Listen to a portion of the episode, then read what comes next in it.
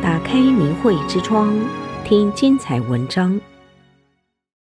退休公安局长向赞助法轮功，法轮功学员德明坐在商场门口的椅子上等待有缘人。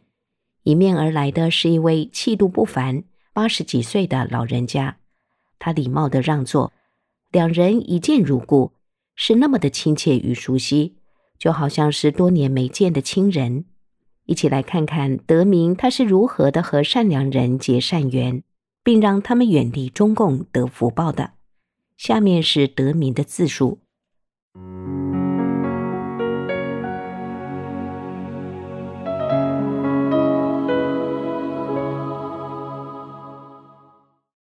我对那位八十几岁、气度不凡的老人家说：“老哥，你真有福气啊！”他问我：“为什么这么说呢？”现在这个社会上很多老人就没有你这个福气。我说：“日本侵华，你没有被饿死；一九五九年到一九六一年三年的大饥荒，你也没有被饿死；文化大革命，你没有被打死。到老了，很多人都得往医院里挤，什么病都有。像你这样大的年纪，自己能到处走，这不是福气吗？”他笑笑说：“那是，那是。”后来我们经常一起聊，从法轮功的真相聊到共产党的腐败。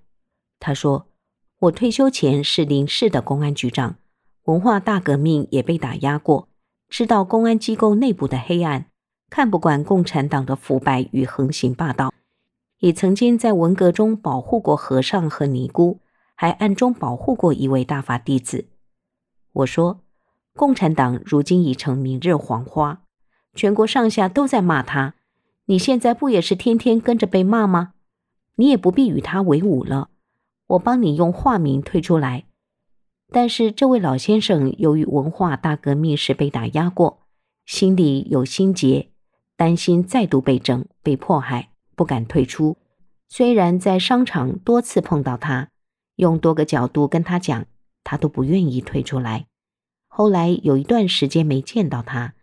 知道他生病在家，我去看望他，他很高兴跟我说：“我住医院花了十几万，差点回不来。”我跟他说：“我和你有缘，看你这么有善心的人，共产党在历史上干了那么多伤天害理的事，终归是要遭天谴的。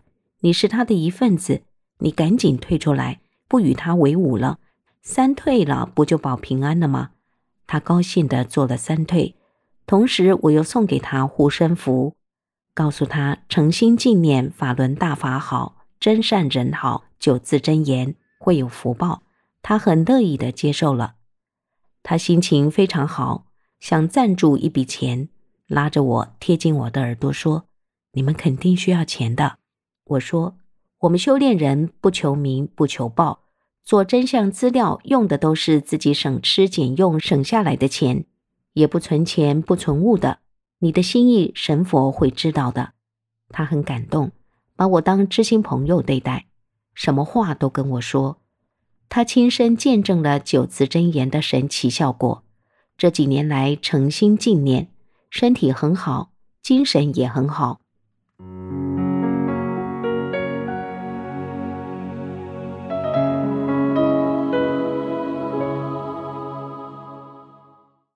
有一天早上，我在商场门口的椅子上坐下来，等待有缘人。一位八十多岁的老者，精神很好，面目清秀。我给他让座。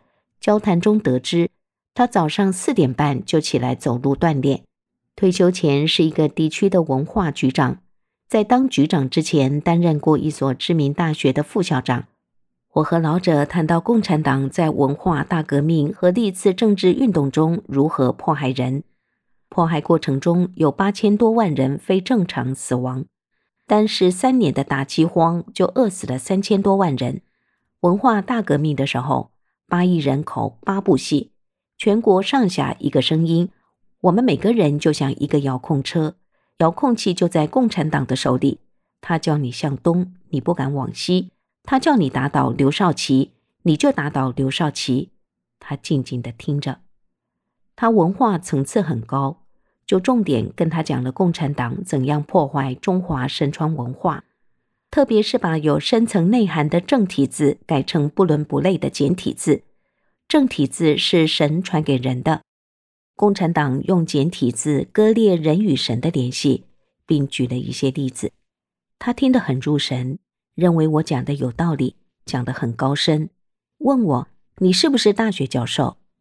我笑着跟他说：“在现实中，我的文化少得可怜，才读了小学三年半。我是因为修炼了法轮大法，在修炼中，大法给我的智慧，才明白这些道理的。”接着，我跟他讲了大法的真相和三退保平安的道理，他也很认同。后来，我又多次遇到他，从多个角度跟他进一步讲明真相，他很愉快地做了三退。以后我每次遇到他，他都像亲兄弟一样拉着我的手和我聊天。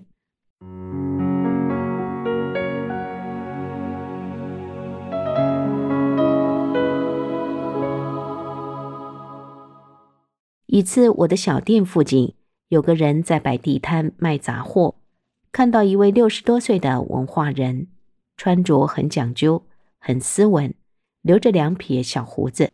也在地摊上买东西，我们就聊了起来。我谈到现在人类道德败坏，谈到邓小平的猫论，共产党员很会黑钱，不管黑钱白钱死人钱，能抓到手里就是好钱。谈到共产党在文化大革命和历次政治运动中如何的迫害人，谈到历次政治运动中有八千多万人非正常的死亡。单是三年大饥荒就饿死了三千多万人等等。谈到文化大革命的时候，他义愤填膺，怒火冲天。他说：“共产党没人性，不知好歹，把整个国家拖入深渊。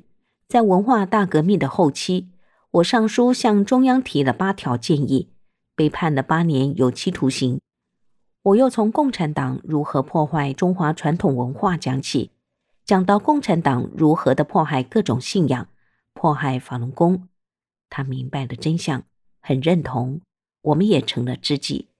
九评共产党发表之后，我送给他一本，他看完九评之后说：“这本书评共产党，真是句句都击中了他的要害，把共产党的牢底都揭穿了。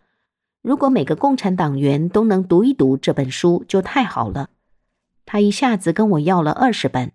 要拿去送给他那些共产党员的朋友看看。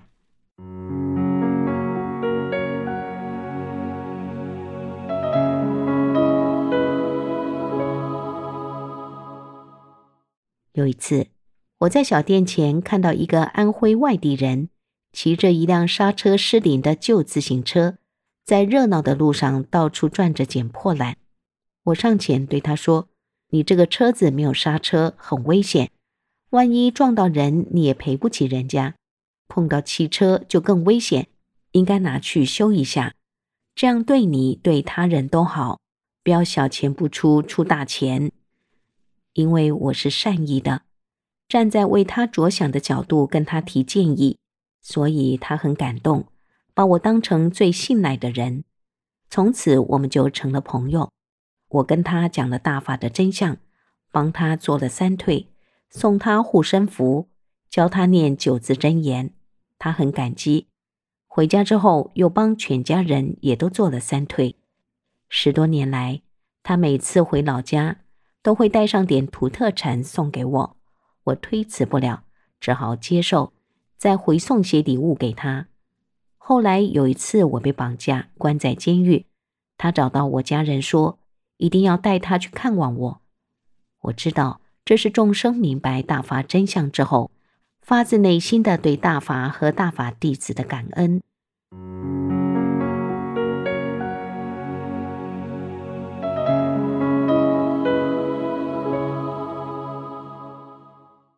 有一个跟我同龄的庄稼汉，从小就认清共产党的真面目。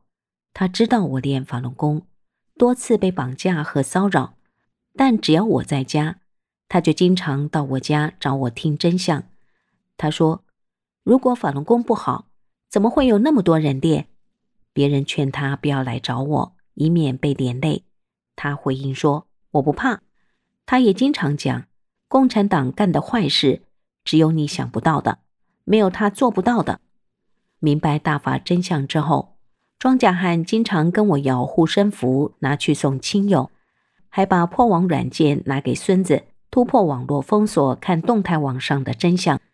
孙子把破网软件发给工厂里的同事们，结果整个厂的员工都通过动态网在收看真相新闻。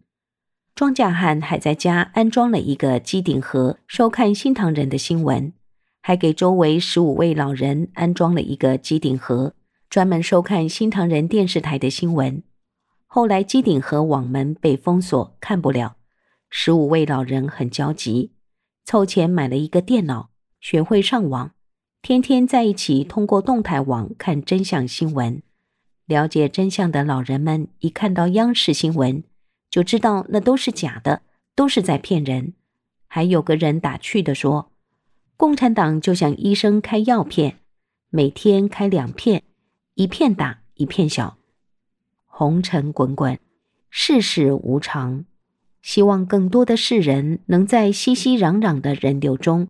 驻足停步，听一听法轮功学员讲述的真相，了解一下末节之末，这个世界上正在发生的一件最重要的大事——法轮大法的红传。远明慧之窗，为心灵充实光明与智慧。